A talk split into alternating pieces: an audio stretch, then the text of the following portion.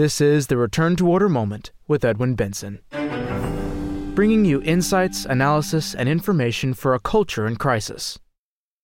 The fall of Constantinople foreshadows the crisis of progressivism in the church today. One of the primary activities of the American TFP is to warn our society that it is destroying itself. We inherited that task from the founder of the International TFP movement, Plinio Correa de Oliveira. Professor Plinio was a man of many gifts, including great historical knowledge. His insights were so keen that he could draw lessons that other people, even accomplished scholars, missed. Today, the Return to Order moment brings you a remarkable talk that Professor Plinio gave in 1970. At that time, the world was in the midst of social and sexual revolution. That spirit grows more apparent as each year passes.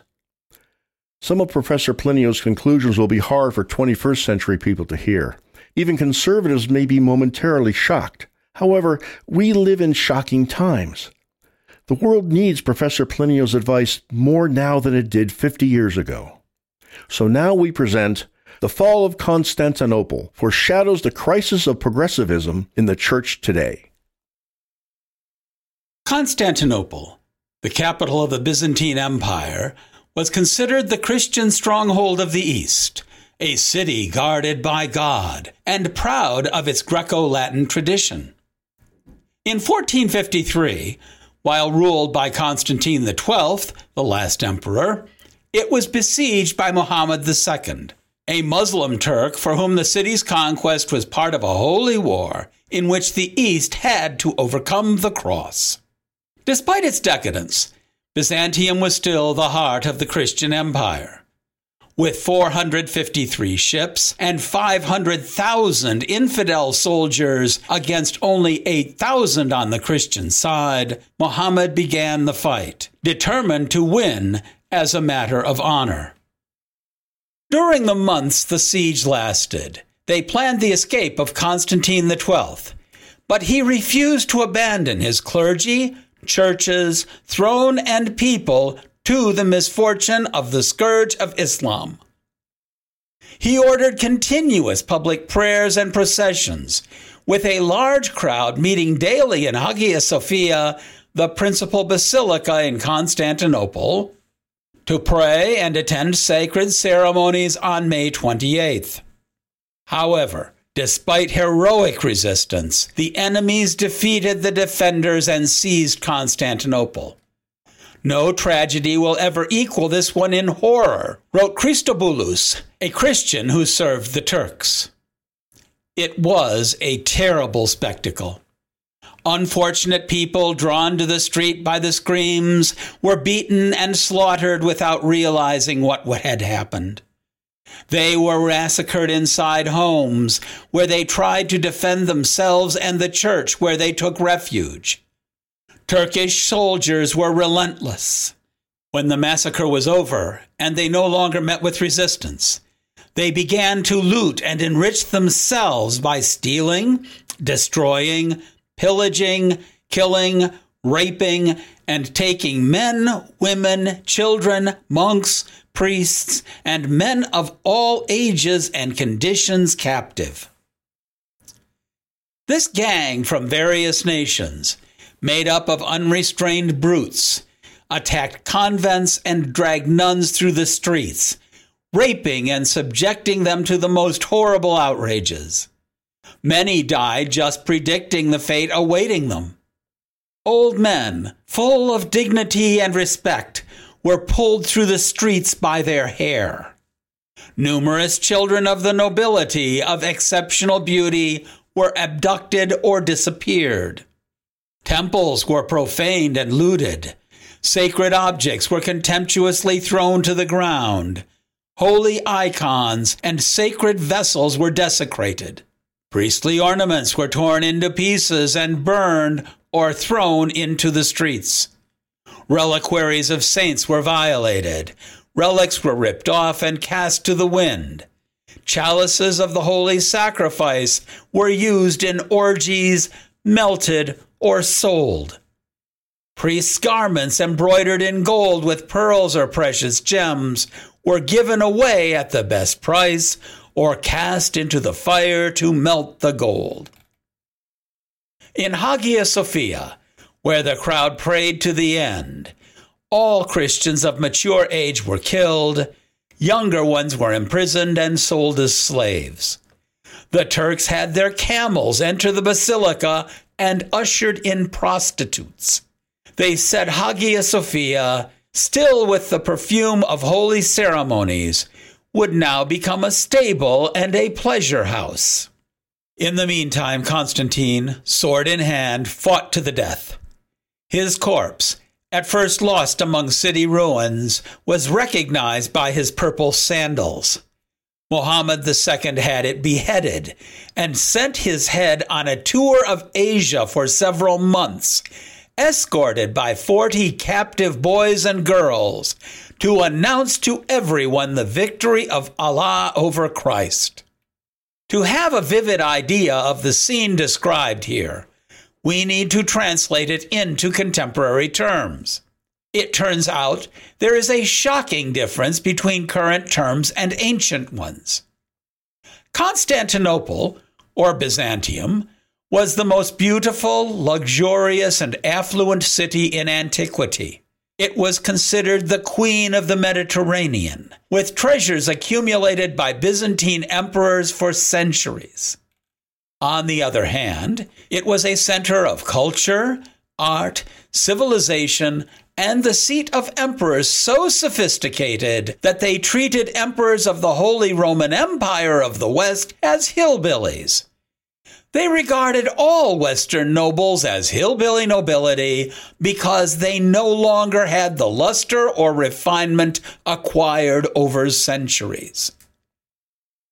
Imagine that city suddenly sacked the way that we have just heard. Consider this church of St. Sophia, the most beautiful church on earth at the time, full of the faithful praying. Outside, you can hear the masses of Turks entering, killings, and screams as people inside pray to God for help. In the meantime, the Turks approached, probably broke down the doors, and killed all the faithful as they implored, with hands folded, God's help through Our Lady. They were all massacred during that ceremony. God not only refused to help those people, after all were dead, he allowed the Muslims to bring camels and prostitutes into the building so they could claim that the most famous church consecrated to Christ on that side of the Mediterranean had been turned into a stable and a house of prostitution. How could such a thing have happened? If God grants all requests of his faithful through the intercession of Our Lady, how can one explain that a city that gave every impression of being holy could be destroyed like that as God seemed deaf to their prayers. One would say that God rejected his people and city. How can we explain that he allowed the accumulated treasures, the consecrated virgins in convents, to be pulled out, dragged through the streets, desecrated hideously, mutilated, and killed amid screams and shouts within the city? icons, images, shrines, objects of worship, the imperial jewels, symbols of the Christian empire, the crown, and the scepter of the Emperor of Constantinople are all sold or melted to add to the looters' treasures. The Emperor, who should be God's right hand and is fighting bravely amid his soldiers, finds no favor with God. He is found dead in the rubble his face no longer recognizable. They identify his body by his purple shoes, which only emperors wore. Even worse, the young men and women of the nobility are caught and enslaved. The women are sent to houses of prostitution, and the men are employed in menial jobs. That recalls a lamentation of Jeremiah's, recounting how city nobles were comparable to a potter's children, that is, to commoners. Much more humiliating, the impious Muhammad II enslaves many young city representatives and displays them on a tour of the Mediterranean basin. At the time, there was no telegraph or well organized post offices, let alone newspapers. In this way, Muhammad II announced to the Mediterranean basin and the Near Eastern peoples that Byzantium had fallen.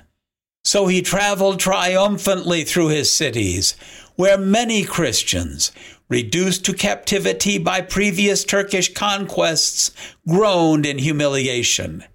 He walked triumphantly through this area and displayed, as a trophy, the flower of Byzantium's nobility, chained and serving him, the victor. How can we explain that such a thing happened?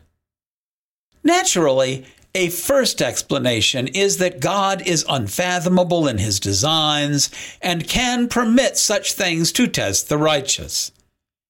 But this explanation does not go very far.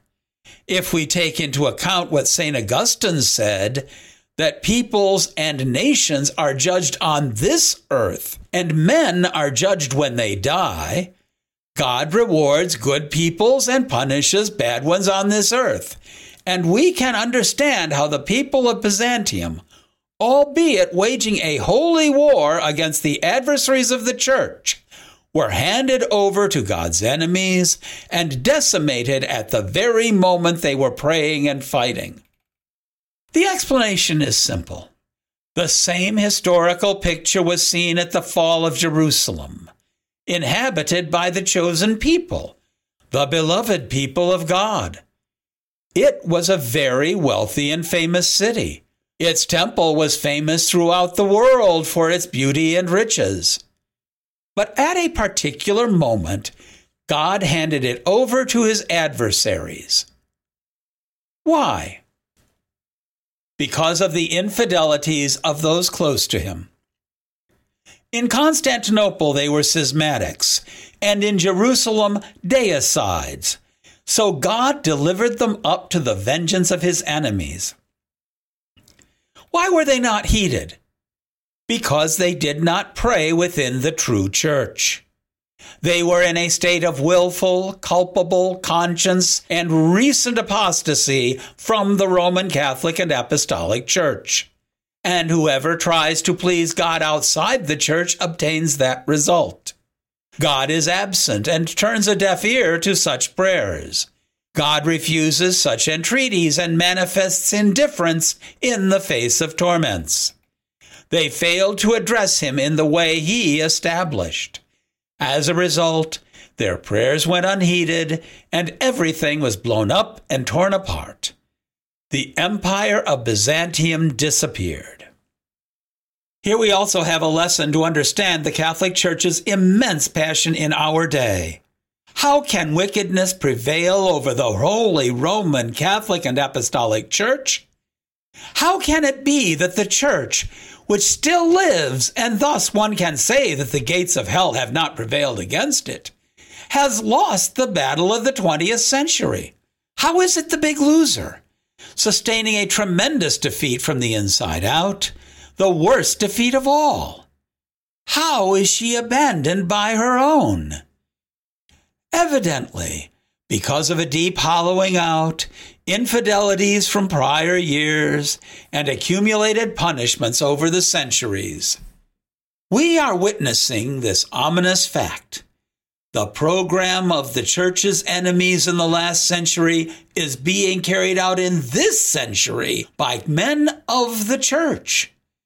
In more straightforward and direct terms, in the previous century, we heard the enemies of the church say that the papacy was surrounded by luxury, that the pope was only a local ruler who had excessive power, a despot of the Catholic Church. Today, you see the papacy, as it were, agreeing with those impious criticisms and stripping itself more and more of that sacred luxury with which it was so deservedly surrounded simplifying, proletarianizing, and plebeianizing its appearance. You see the Pope, as it were, successively handing over parcels of his power. The enemies also criticized the luxury and power of bishops. Now you see many bishops handing over all the power, authority, and splendor that surrounded them. People spoke against religious orders, claiming that they were disguised slavery. These detractors, claiming the vows of poverty, chastity, and obedience, reduced men or women in religious life to slaves of their superior. Now we see religious orders gradually suppressing obedience and turning into a kind of pension of prophetic groups of men and women religious without poverty and obedience, never mind chastity. In the 19th century, people spoke against ecclesiastical celibacy. Now, you see celibacy being cast aside by priestly and episcopal hands, defiled by cardinals, the Pope lifting it in specific cases that could easily expand to allow married men to be ordained as priests. In the last century, people spoke against the confessional. From the books that spewed a revolutionary view of history, you remember they claimed that to go to confession was a kind of coercion of conscience. Today, you see the church proclaim itself mature and free. Individual confession is deemed degrading and often replaced by collective confession in which no one recounts his or her sins. In sum, if you make a list of Freemasonry's demands in the last century and compare them with those of progressives in our day, you arrive at this astonishing conclusion. Everything that belief and Freemasonry tried to do in the last century and failed, as forces extrinsic to the church, is now being done gradually by those inside the church itself. There is no telling where this will end. I ask if this immense ruin of the church, in which it only does not die because it is immortal, is not very similar to the fall of Byzantium. Its treasures are sold, convents are emptied, and the faithful say prayers unpleasing to God and cannot obtain the graces needed. Isn't all this destruction 1,000 times more painful than that of Byzantium? Now it happens within the sacred body of the church itself. Is it not more painful than the horrors done to the schismatic city Byzantium and the deicide city Jerusalem? What conclusions can we draw from this? It requires a theological interpretation of events. Such things do not happen without a profound cause. We must believe that God's action is intended to make us see and feel his wrath. If this is not a manifestation of God's wrath, then I no longer understand how God can manifest it. Imagine a strange disease whereby all men acquired the mania of cutting open their bowels and committing suicide. All the media carried suicide propaganda and everyone was committing suicide. Could a man in his right mind doubt that it was a punishment from God? Now, are we not witnessing something similar? Ecclesiastical suicide, so to speak, accompanied by the civil suicide of the bourgeois classes. It is obvious and shows how we enter apocalyptic times. Why are we considering all this? Because we must see reality as it is and not have a limited vision like any old fool around the corner reading in a newspaper that a bishop ran away, another got married, a cardinal did I don't know what. One of the most beautiful churches had its altar razed to the ground, full with the Blessed Sacrament placed on the floor in some corner. Let us not look at all these things as if they have no meaning, like an ox looking at a palace or a storm. We must understand the significance of this passing hour and feel small in the face of it. Remember that all our little interests and problems are nothing compared to this, and that God will demand accounts of the benefits and graces He grants to us to witness the spectacular and massive manifestation of His wrath. We must keep our eyes on His wrath, be enamored with it, enthusiastic with it, and take a recollected attitude in the face of it we must ask God to free us from his wrath and beseech Our Lady to obtain this grace from him. We must ask to understand all this and acquire a more serious, real, and profound notion of what sin is, what evil is, and the abysmal boundary that separates sin from virtue, error from truth.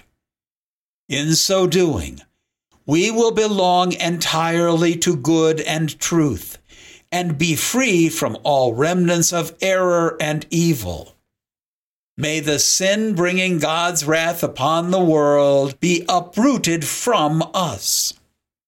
Here comes a mystery. Do not believe for a moment that we would be here without an entirely gratuitous and extraordinary love of Our Lady. It would be foolish, ungrateful, and perverse to imagine that we are here on our own merits.